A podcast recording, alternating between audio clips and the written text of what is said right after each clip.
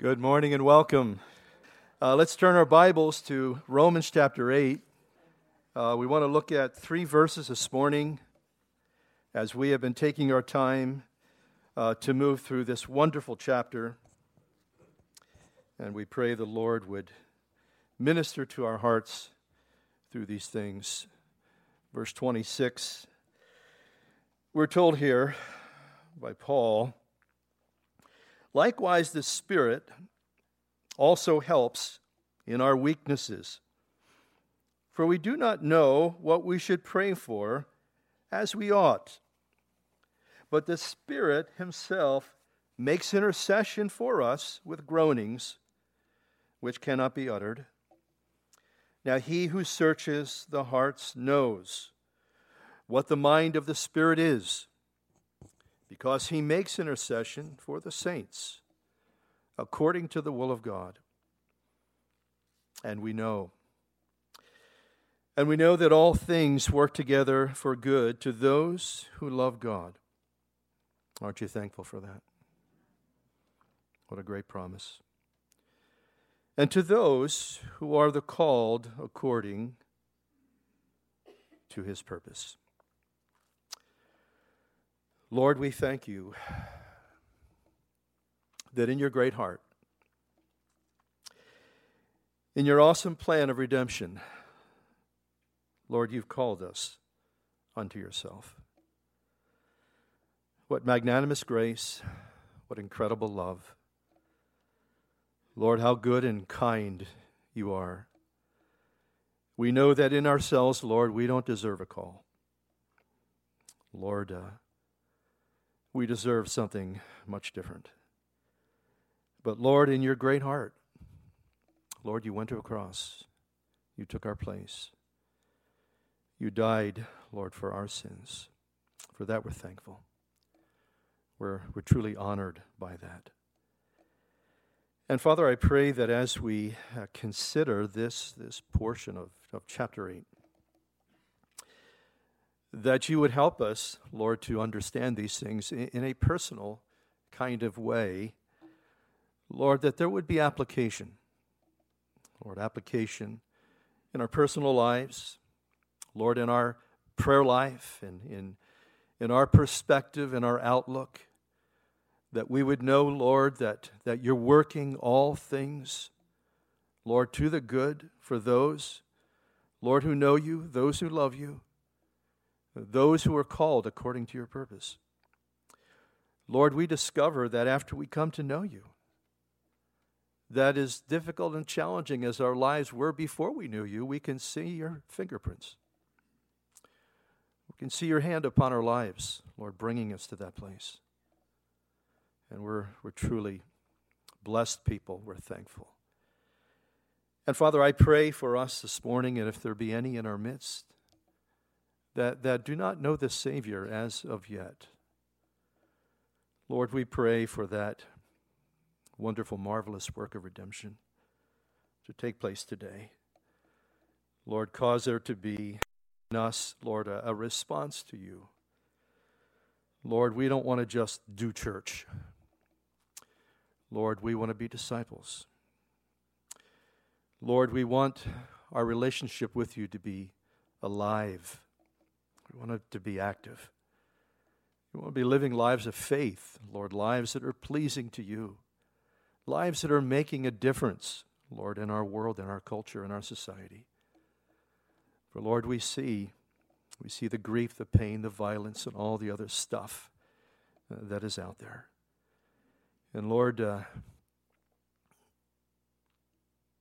like Esther, you have called us to such a time as this. So I pray we wouldn't bury our talent, but that, Lord, we would be proactive, Lord, yielding our lives to you. And Father, as we are in this and have been for a few weeks now, this chapter 8, Lord, uh, Lord, we need the fullness of the Holy Spirit. We need your power in our lives.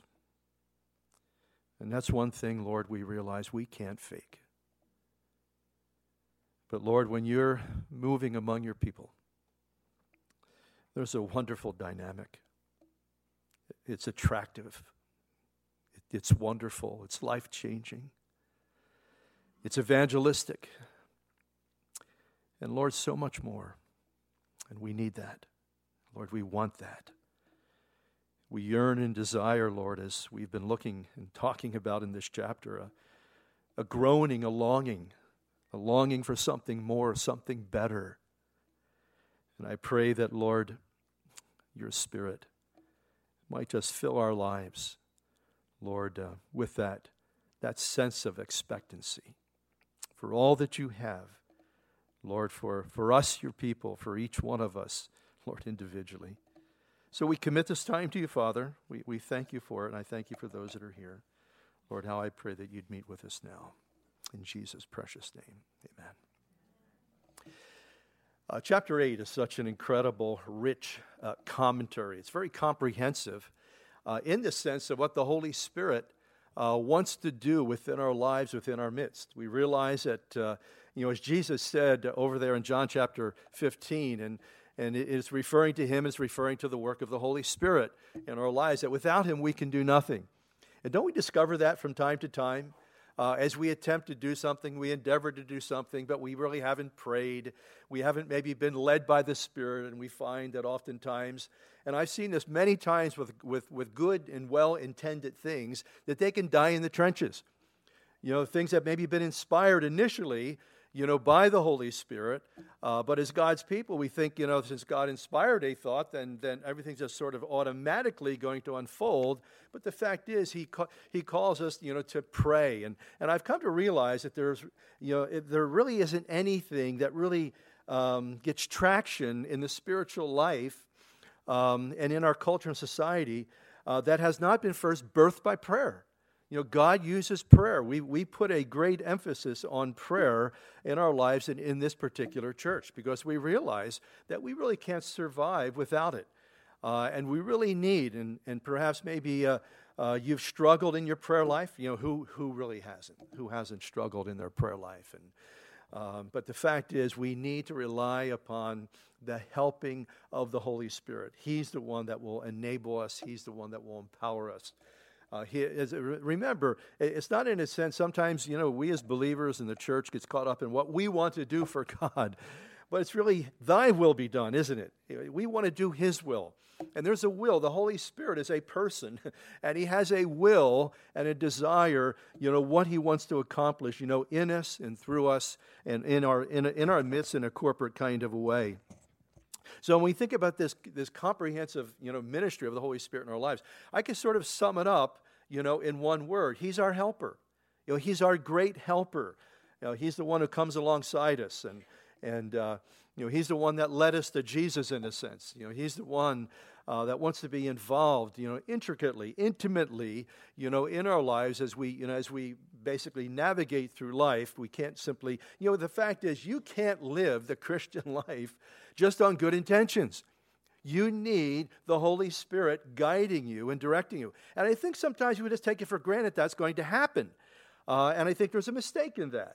Uh, yes, God's Spirit's at work within our life, uh, but He wants us to He wants us to abide in Him. He wants us to draw near to Him. He wants us to spend time, you know, in fellowship, you know, with Him. Uh, as we spend time in the Word of God, as we spend time in prayer, uh, God indeed will, you know, uh, He will lead us and He will direct us. He will help us in every way uh, that we need it. Now, in verses 2 through 8 in this chapter, I just want to give you a really short review here of the verses up until this particular point. Uh, we're reminded there, verses 2 through 8, that He empowers us to do His will. He empowers us to do God's will, not our will. Uh, there's a tension oftentimes, I think, in the Christian life between what we think is, you know, what is our will and what is God's will. Uh, sometimes uh, a, a, person, you find a person saying, you know, well, what is God's will for my life? There is God's will. There is God's will and God's purpose, you know, that He has for us individually, He has for us collectively. Uh, so verses 2 through 8 speak to that. Uh, verses 9 through 13, it speaks about how the Holy Spirit is working to subdue the old nature. Uh, how, how that old nature is, you know, in a sense, it's always there. Remember, we talk about three enemies. You know, first and foremost, you know, the devil. Um, um, and this world, this world out there, this world out there that has been basically uh, fashioned and shaped uh, to bring people down, uh, you know, temptation and all that sort of thing. But then there's that thing of the flesh, our own weakness, our own nature, our own, you know, our own certain proclivities, uh, and how they at times kind of break out. You know, they kind of break out, and, and the Holy Spirit's working to keep those things in check. And the way that happens is as we're obedient to Him, as we're obedient to the leading and the prompting and the directing of God in our lives, uh, that there will be this subduing, this subduing of you know tendencies, you know the old nature, the old desires, those things. Uh, God has called us not to let you know. Remember, uh, we saw over in chapter six. He said, "Sin shall not have dominion or control over our lives."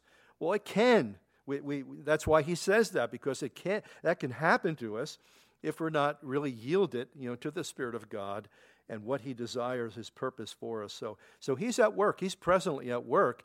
But in order for that to take place, for that to be actualized, uh, that we have to obey him. Uh, the Bible speaks about that, obeying the Spirit, obeying the Holy Spirit. Uh, and then in chapters, excuse me, verses 14 through 17, he gives us an assurance that we belong to him. Um, wonderful thing that, that we have this sense yes, I belong to him. Yes, I, I know him. Um, you know, when you read that, uh, after you've come to know the Lord uh, in that kind of intimate, deep and kind of way, uh, you realize when you read those verses that he could never say to you, um, uh, I'm going to I'm gonna forsake you, or I never, I never knew you. Uh, he won't say that to those that belong to him. So he gives us this assurance. John speaks about it over in his little epistle. And if you don't have that assurance that you belong to Him, you need to have that. Uh, pray about that. Pray that the Lord would reveal that to you, that we reveal the truths, you know, in Scripture, that you are His, that you belong to Him. And then in verses 18 through 23, leading up to this, uh, he reveals to us the futility of life without Christ. Uh, just like the life that we once lived before Him, there's a certain kind of futility. You know, we can waste our time, we can waste our life, we can waste our money and all of our resources. Uh, many people do that out there in the world, looking for meaning, looking for fulfillment. Our fulfillment, our meaning, our real satisfaction is in Christ. It's not in the world. Now, now the fact of the matter is, we live in the world, but we're not to be of the world. Uh, the, in a sense, our lives become satisfying because of Him, because of what He has done. You know, our jobs have a certain amount of satisfaction. Um, that you know, our job, you know, in this world may not have any eternal value, um, but the fact of the matter is that we can be satisfied in it because we see the hand of God and we're walking with Him, we're trusting Him. Um, you know, the fact is, life is simply not fulfilling without Christ in it. Um, you know, look at your life and how I can remember, even as a young person, many, I would just sort of go from one thing to the next looking for some kind of deeper satisfaction, some type of fulfillment. And I would feel that just for a little bit, and all of a sudden you'd realize there was a certain kind of emptiness to it. Uh, you kind of move on to something else because we need Him. We need, to, we need Him to be involved within our life. And whatever, and, and you know, it's amazing how sometimes, you know, something becomes so boring, you know, before we know Christ, and after we know Christ, because He's in our heart, uh, that we see a certain amount of satisfaction in what we're doing. Uh, because life without him has real no, no ultimate meaning and purpose. And then he says, finally, here, as we come here to this particular section, that he gives us help and assistance, and particularly uh, in verse 26, in prayer, in this whole ministry of prayer. Uh, we're told in the Bible that we have two intercessors. We have one in heaven, uh, Hebrews 7:25. It's the Lord Jesus Christ. He what he ever lives to make intercessions according, you know, uh, for the saints according to the will of God. Uh, Romans 8 speaks to that too as well. But we have another intercessor on earth. We have the Holy Spirit. We have the Holy Spirit at work within our lives. Um, and at times, uh, we'll find that He wants to, you know, one of the things that we pray in, often in our prayer meeting uh, when the men uh, gather is that we would enter in to the intercessions of Jesus. In other words, he knows, you know, what exactly we really need to pray for or who it is that we need to pray for. And uh, we need to rely upon that and look to Him, you know, in this whole ministry of prayer. If we really want our prayers, because I think sometimes when it comes to prayer, it's probably one of the most uh, ignored and bypassed ministries of the church.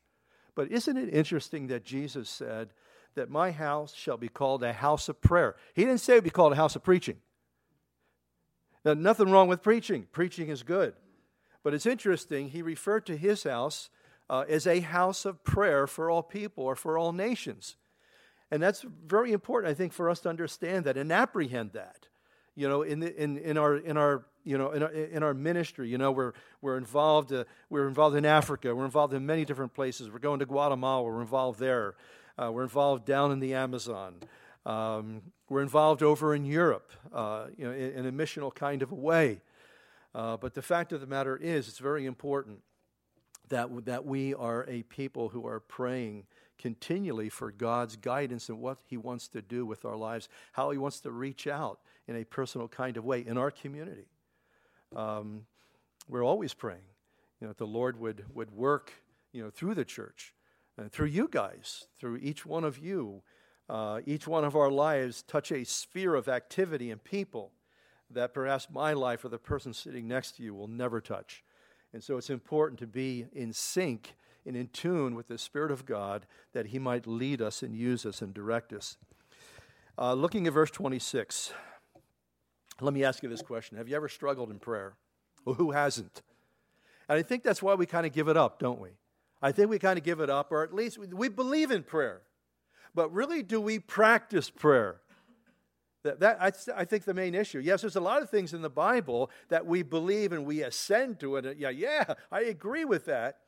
But yet, uh, is it taking place in our life and in our particular experience? You know, we believe it, we accept it, we ask people to pray for us. But sometimes, you know, do you ever sit down, sit down to pray and just go blank? just go blank. It's like, you know, you're, and all of a sudden you're, you're doing mental wool gathering. You know, you're just kind of, you're just kind of, you know, thinking about things that you need to do during the course of the day and that sort of thing. Uh, and I think this, hap- this can happen to us often when we really come to prayer, even though we come to prayer because we know we need to pray. The Bible tells us to pray, but yet when we come there, we find ourselves going blank. Because as, as uh, we read here in verse 26, we really don't know what to pray for. He says, likewise, the Spirit also helps in our weaknesses uh, in our spiritual weaknesses, in, in, our inability to really know what to pray for, or what to even who to pray for, or what to pray about. Uh, for we do not know what we should pray for as we ought, but the Spirit Himself makes intercession for us with groanings which cannot be uttered. So He's there basically to help us, and that's why it's important. You know, the Bible says we, ask, we have not because we ask not. We need to ask the Lord for help. Uh, you know, one of the things I find the older I get, the more I walk with Christ, the more I realize my own weaknesses, more my vulnerabilities. You know, sometimes when we're young and we're strong and we're vibrant and all that kind of thing, we can kind of take on the world. But as you, as you grow older and mature in Christ, you realize your vulnerabilities. You realize how weak you are. And the purpose of that is not just to show us how weak we are, but to show us how dependent we need to be on Him. That's one thing that every one of us, you know, basically, you know, have in common that the Lord is showing us we need to be more dependent upon Him, more reliant upon Him in His Spirit. Uh, and sometimes we have to fail in order for that to take place, you know, in our life. You know, Paul, or not Paul, well, maybe it is Paul, in the book of Romans, chapter 4, verse 14, where he says this Seeing that you have a great high priest, speaking of Christ, and again, the, the, the, the whole deal with the priest was this he represented the people before God.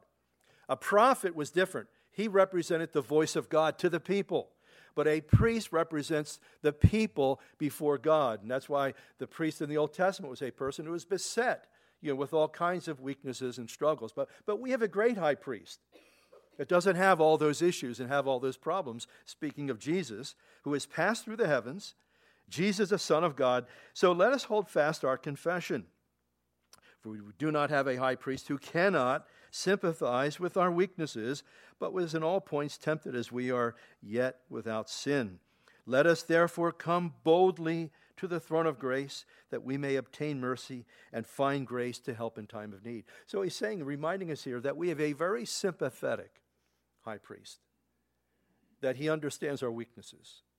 Um, that God could never say that if he didn't take on flesh. If God did not robe himself in flesh, he simply could have never said that. So he, he can sympathize, you know, with our vulnerabilities, with our weaknesses, with all of our proclivities. Um, and he is there that we might come to him because he's interceding for us. And, and that he might that he that he might pray, we might enter into those prayers and intercessions uh, that represent the perfect will of God. And it's interesting too this would, this would have seemed like to, and again, it's easy for us to comprehend this because, you know, you know, oh, come to the Lord, come boldly to the throne of grace. But for the Jew, how difficult that must have been because the high priest could only go behind the curtain, the, the Holy of Holies, one time a year on the Day of Atonement. Uh, and he could be smitten dead um, if he had uh, basically gone into that very holy place with any sin within his life. Um, and remember on, the, on when Christ was crucified, that, that, that veil was rent asunder, it was torn into from top to bottom, but which basically, was saying the way now is open to God. Uh, so to be able to go, you, can, you and I can go in to the very presence of God, to the throne of grace. To what? To obtain mercy and help in time of need. Well, how often is a time of need? Well, kind of every day, isn't it? I mean, moment by moment, uh, we find that, you know, we uh, are a very needy people. Lord, we, we need this to happen. We need that to happen. That's why, in a sense, I think our lives should be, uh, in a sense, like a mortar tube all day long, you know, sending up prayers. This doesn't Paul tell us? You know, pray at all times. How important that is for us. Now, he says, interesting here, um, that these intercessions can be made with groanings. That a groan can be a prayer. Isn't that amazing? That God can interpret a, a, a, a, a, a, a deep groan. Uh, I was um, watching the news this week, and uh, uh, just a young child, young girl, 10 years old, was murdered by this, this older, brutal man. And, and as I heard that news, it, I just groaned. And it was just, it was, it was like an involuntary groan. I wasn't even thinking about it, but I realized uh, that as, you know, I was sitting there watching that, I was just sort of groaning in a sense, grieving, you know, for the pain and the loss of this, you know, this young girl. And, uh, you know, the fact of the matter is, you know, Jesus groaned. We're, we're told that he groaned uh, it, it's in the story of uh, John chapter 11 when Lazarus, who was a, a good friend, his sister Martha and Mary, um, that when Jesus, you know, when, when, Jesus came back, he had been in the grave, uh, you know, for four days at that particular point. And it tells us over in John chapter 11, I just want to read a couple verses uh, to you there. In verse 33, it says, When Jesus saw her weeping, that is Mary weeping, uh, and the Jews who came with her weeping, he groaned in this spirit and was troubled. I think he was groaned simply because of, you know, the pain and the suffering of what sin had caused and what sin had done to humanity. As a matter of fact, uh, in verse uh, uh, 35, I think it perhaps may be the shortest, but maybe the most powerful verse in all the New Testament where it says, Jesus wept. And it always boggles, boggled my imagination for a while because you know what? He knew what he was going to do. And yet, what? He's the perfect high priest. He still cried, he wept. That's why the Bible tells us when we come in the company of somebody who's mourning, mourn with those who mourn. Be, be sympathetic, be empathetic, you know, to their to their situation and to their particular need. We, we see that in the ministry of Jesus. Then, verse 38, he groans again. Then Jesus, again groaning in himself, came to the tomb, and it was in a cave, and a stone lay upon it. And I think this is simply another reminder. Uh, remember when we're over in chapter, uh, when we're in chapter 8, verse 32? Remember, it says that we groan, all creation groans, and we groan. And I think this is one of those simple, simple groans that we have that we're groaning for something better. We're groaning, in a sense, for the redeemed world. That's what we find we have found out and discovered here in chapter 8. We're groaning for our new body, for a redeemed world. We're groaning for, for something, something better.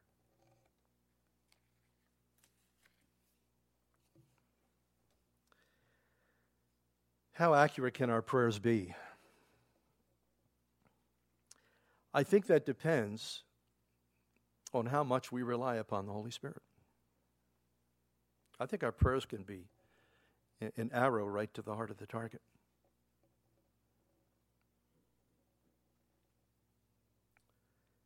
Now, he who searches the heart knows what the mind of the Spirit is, because he makes intercession for the saints according to the will of God.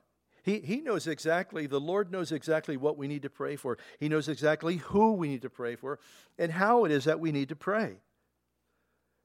Uh, sometimes, you know, as, when we open up in prayer, and, and, and often uh, I usually lead that in our men's prayer meeting, uh, the meetings that I'm in anyway. And uh, we, we often uh, just ask that Lord, w- would you help us here? Would you lead us and guide us? And, and I, it's amazing to me because when I come to prayer, and I think most of, most of us are like this, um, I, I, don't come within a, with, with a, I mean, there may be something on my mind, there may be an item or two on my mind, but for the most part, I don't come with this program or this agenda. And what's amazing to me is that as we simply begin to pray on faith and reliance upon the Holy Spirit, that He begins to pray, in a sense, in us and through us. And I find myself praying for all these things that I had never purposed and thought about to pray for. Has that happened to you? I'm sure it's happened to you. I would say, what, at least once? it should have. Because God calls us to be people of prayer. Be careful that the devil doesn't rip you off with all these excuses and reasons of why not to pray. He will do that. He'll lie to you. Your prayers don't mean anything. Or you come to prayer and you're blank. Or sometimes when you come to prayer, there's somebody in the meeting that bugs you. Mm-hmm. Yeah. Uh-huh. Oh, I've had many people tell me they don't like the way, you know, so and so prays. I just feel like saying, shut up. Shut up and pray. You know, God puts us in this thing called the body. And we there's friction. There's friction when you get close to people, isn't there? And, and the closer you get, the more the friction is. And, and you find out some people are sandpaper. And they just kind of they wear on you a little bit. And, and we need to get victory in that. We need to get over that. You going to hide when we get to heaven? I don't want to be around that person. they, they bother me. The devil. It's the devil ripping us off. Because you know what? We need to change. We need to change. And, and be careful that you don't have this whole list of excuses of why you don't pray. Well, I think God's called other, I don't have the gift of intercession. I've heard that one. I don't have the gift of intercession, and therefore I don't, uh, leave it up to somebody else. Baloney. If you have the Holy Spirit in your life, He wants you to pray. And we have to learn how to work through distractions of other people and other things that isn't it amazing? You've ever noticed when you sometimes sit down to pray at home, the phone goes nuts, the kids go nuts. I remember we, we would get up real early when our kids were small, and we I, I remember we, we would try to tiptoe out so we could get downstairs and pray. And we just had one daughter. I'm not going to mention her name. I can get in trouble. I had one daughter that, that as soon as we opened our eyelids, she was up there on the crib like this. And we joke about it with her too that you ruined our prayer life. But we had to learn how to adapt. We just had to adapt to that and adjust to that.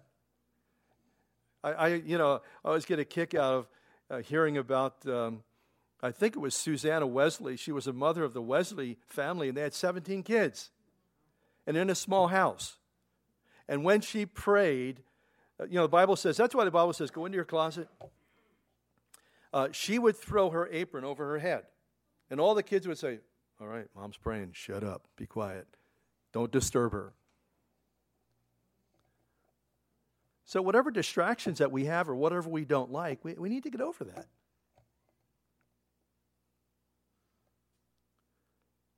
We, we, need to, we need to get into a prayer meeting. Or we need to pray with other people wherever that is. There's a dynamic. I've noticed this. When I'm alone, I don't pray as much. When I'm with others, the dynamic kicks in. God honors it. So I encourage you. Encourage you to do that.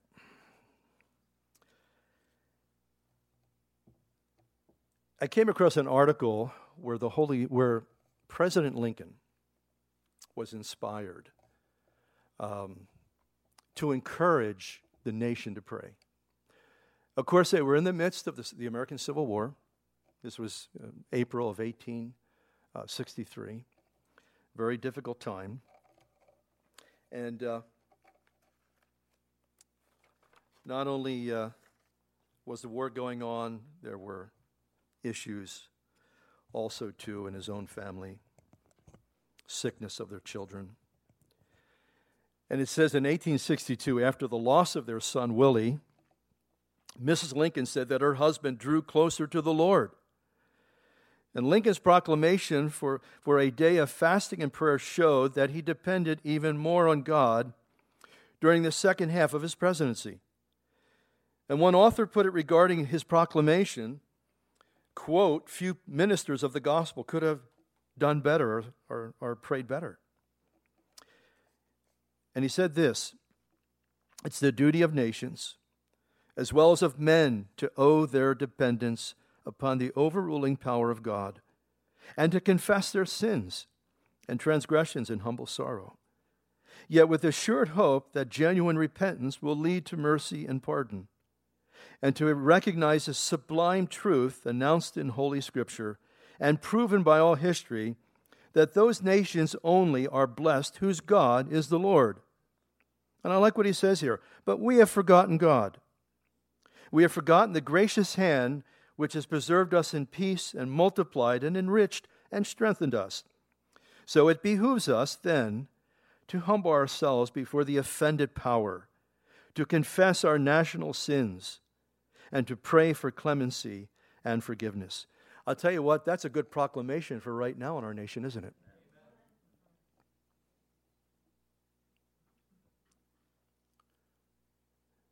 Who knows that when we pray, what God is going to do? Who knows?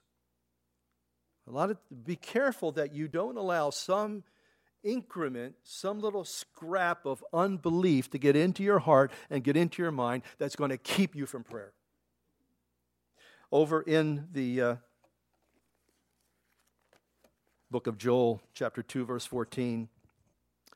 There's a call to repentance to the nation from, from Joel. And he says this Who knows if he will turn and relent and leave a blessing behind him?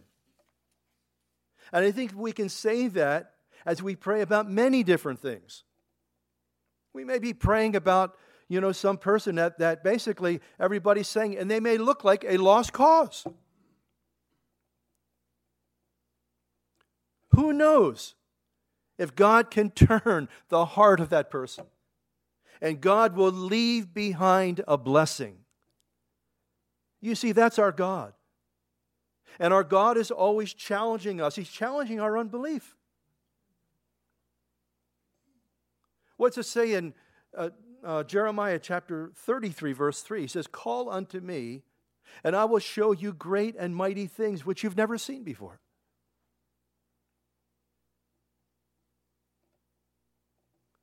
Jesus said, Ask, and it'll be given to you. Seek, and you'll find. Knock, and that door will be opened. And he said that, he said that, and made those statements in relation to prayer. Because he honors prayer. He wants to, he wants to answer prayer.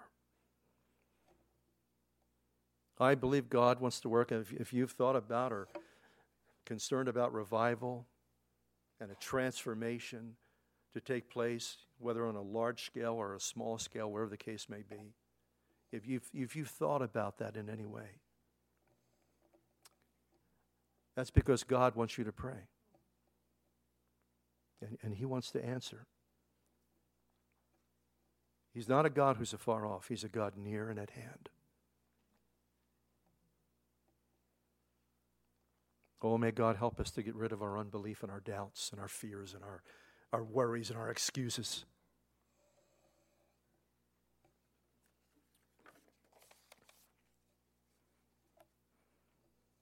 You know, looking at Hebrews 4, what privileged access is that? he says, Come boldly. Come boldly to the throne of grace. Second Chronicles 7:14 is a call to prayer that we hear mentioned often. But it's a conditional call. It's conditional that if my people who are called by my name will humble themselves and pray. It's not to the world not to the unbelievers, but it's to us. If my people, who are called by my name, and that's us, we're, we're his New Testament people, the Jews were his Old Testament people. But if we will humble ourselves and pray and confess our sins, and he says, and turn from our wicked ways, that he will hear from heaven and he will what? Fix our cars. No. Heal our land. I mean, he throws that promise out there for all time for those that will believe him. But it's conditional. It's conditional.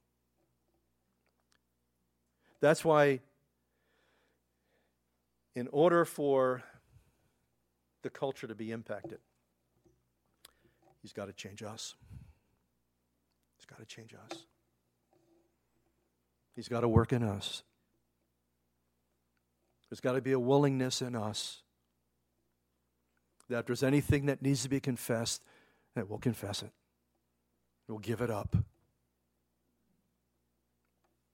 We'll say, Lord, I need you more than I need anything else. He desires to work. Now we come here to, I think, one of the great Bible verses of the New Testament, often quoted. I think sometimes misunderstood. But the context of verse 26 presupposes that we are a praying people. It's a presupposition here that we're a praying people, that we're seeking the heart, the mind, the will of our God. For we know that all things work together for good. To those who love God and to those who are the called according to his purpose. So you can say maybe technically two groups there. To those who love him, working in him, working with Him, serving Him. And to those who are called, you know that God's calling people that haven't committed their life yet? Chambers says this there, there's the call of the wild. Many of us maybe have read the book in school years ago, The Call of the Wild. And there's, there seems to be calls to do certain things. But then there's a call where the Spirit of God is drawing a person. And as I look at my own life before I came to Christ and realized that He was calling me, there was just a quest in my life. There was a searching. There was a certain emptiness there. But there was this kind of groping, looking, realizing there needs to be more.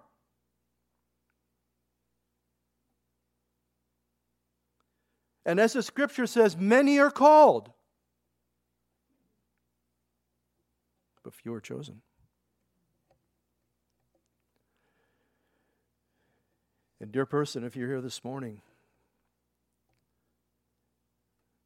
and you have that same longing, that same yearning, I would say God is calling you. Choose Him, and then you'll find out you've been chosen.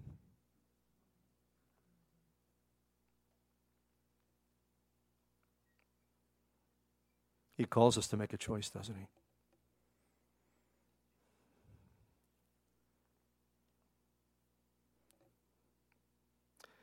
You know, one of the things I found out at 25 years old when I came to Christ, and I think everybody finds this out no matter what age they come to Christ, that I said, Oh, I wish I would have known him earlier. I wish I would have known him when I was 15.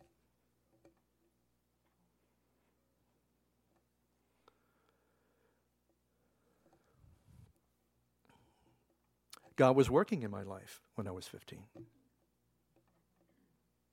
I told you that story. My father was dying in the hospital. Catholic hospital I was born in. He was shot right here. Really bad. The, uh, the doctor came in to my mother and I real early in the morning. They worked on them for six hours uh, all night long. And they said, Well, we've done what we can do. You know, when a doctor tells you that, you pretty much you get a pretty strong impression of what's going on. And I remember I didn't know the Lord at that time. And like many of us don't know the Lord, all of a sudden there's a tragedy or something strikes into our life. And then there's just reaching for God. There's this, this cry, this prayer. It's like, where'd it come from? And I went into the little Catholic chapel in that hospital. And, he, and having been in Catholic school, I knew the rote prayers, but none of them fit the circumstance.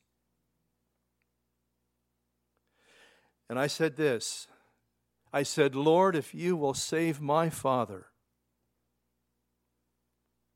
I will do whatever you want me to do. And here I am today. I got saved about 10 years to the month later.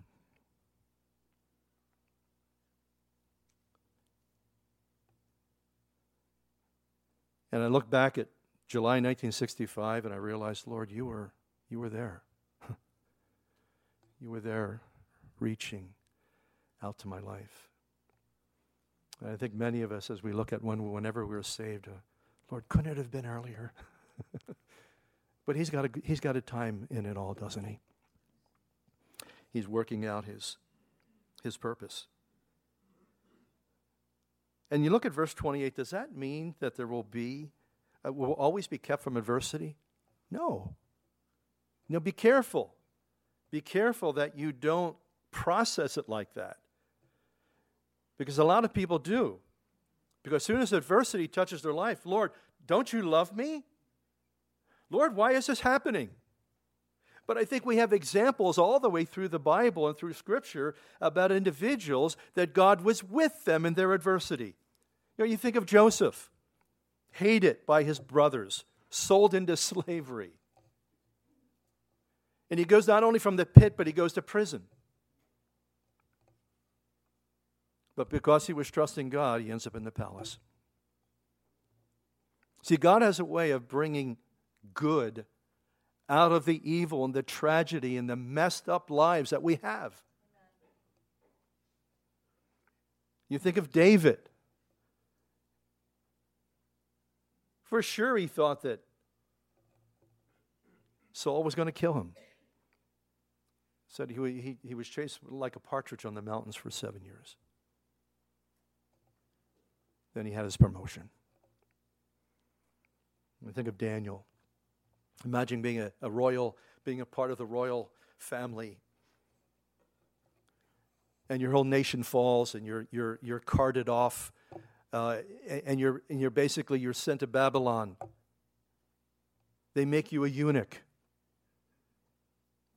And basically, when you look at Daniel, he was, he was an indentured servant. Can you imagine putting yourself in that place, being separated from your family and everything that you love and knew? And here you're a slave in a foreign kingdom. But we know that God was with him. And he ends up being the prime minister of that kingdom. Incredible. What an incredible story. See, God brings good out of difficulty. And we have to believe Him for that. Don't get stuck in your bitterness. Because you're wasting, as that book, that book I referred to a couple weeks ago, Don't Waste Your Sorrows by an author, Billheimer. An old book, it's probably out of print. Don't waste your sorrows. Because God can bring good, and, and that's what He wants us. He reminds us of, of that because that's what He wants us to look forward to to good and to blessing, to what it is that He has for us. And as we're told in verse 28, we know, you know, here's, here is what we do know. We do know this that God brings beauty out of ashes. Amen. That's not just true for others, that's true for us, for the child of God.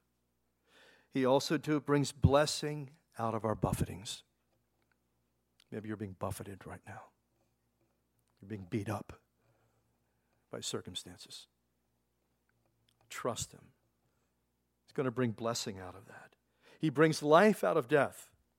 See, He's the, the God of resurrection. I've seen Him do this many times.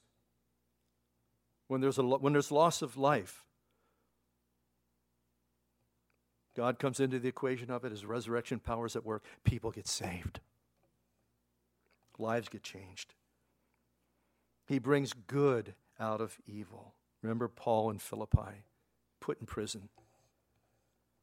Imagine that here he is, they're beat within an inch of their life. They're put in prison, him and Silas. And this is after God told him to come to Europe.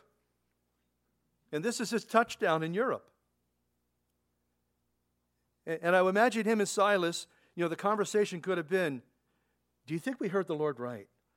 As they're in stocks, as their backs are bleeding. Yeah, I know the Lord spoke to me. He gave me that dream. I know it was the man of Macedonia crying, saying, Come over and help us. I know that was the Lord. So they start singing. And then just coincidentally, an earthquake comes. And all their chains are broken. What a coincidence, huh? No, see, that's the miracles that take place in the lives of those who trust Him when we find ourselves in adversity, in the place of difficulty. Now, Paul says that we know these things. But let me ask you this this is the more important question do we really believe it? You, the funny thing is, is, we can believe this for other people. We can believe it for other people. And yet, when it comes to us, we can reject that. Oh, yeah, that, that's good. That works for so and so. And I think sometimes we do believe it when it works to our advantage. But what about when the negative things happen to us? And they're going to happen. That's life. You, you, can't avoid it. We're not, we're not in heaven yet, folks. You, you hear this kingdom now theology that, that we're in the kingdom now and everything should be wonderful and, and, and the devil's chained. Oh, really? Joseph. His brothers come to him years later, he's been promoted to the palace. He's the prime minister in Egypt, the superpower of the world of that day. And they're afraid that he's going to be revengeful toward them. And they come and, and they, they basically begin to plead their case, and he looks at them and he starts to cry. He starts to cry because the love of God has just changed him, changed his heart. And he said, I know you thought it, I know you meant it toward me for evil. But God, but God meant it for good. Beloved, there are painful things that are going to happen to you and me. And you can let that pain define you. You can let it make you bitter and angry or vengeful. Or you can let God change you. You can allow Him to do that work in your heart. Because in the whole scheme of things, God allows these things, God permits these things. Because He wants to reveal to us His goodness, His kindness, His love. One of the reasons God allows people to hurt us, because we would trust people. The Bible doesn't tell us to trust people, it tells us to what? Love people. The Bible tells us trust the Lord. And sometimes when people are so enamored with other people, they get hurt. But in that hurt, in that pain, in that difficulty, we turn to the true and the living God. And He comes in and He binds up our wounds. And there's an incredible process in that whole process, you know something? That we're being made more like Jesus. And I, as I've said this before, the sweetest, kindest people in the world have been the people that have gone through incredible suffering and pain and difficulty in life. And, and again, not that we choose that, that would be sickness, but it happens. It happens in our life. And as we turn our lives over to Him, as we commit ourselves to Him, He transforms that into something good, something wonderful, something blessed.